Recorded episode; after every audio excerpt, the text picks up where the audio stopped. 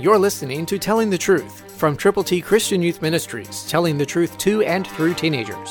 Here is Triple T founder George Dooms. Believe on the Lord Jesus Christ.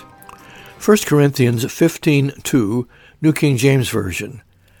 By which also you are saved, if you hold fast to that word which I preached to you, unless you believed in vain. Paul is sharing his heart with the Corinthian Christians. Hopefully you too have been saved because you have believed, not in vain, but purposefully. You have heard and you have received God's gift of eternal life. That's what it's all about. That's why Paul is writing to the church at Corinth. Person by person, individual by individual, are hearing.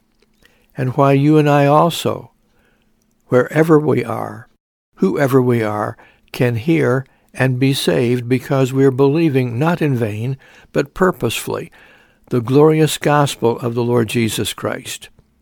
If you haven't, you can. Know that God loves you. Christ died for you. He was buried, and he rose again the third day. And he's coming back. So share your faith in him with people everywhere, people for whom you are personally concerned. Who's out there? Who are you praying for and about, and maybe with? God can use you if you are willing. Christ through you can change the world.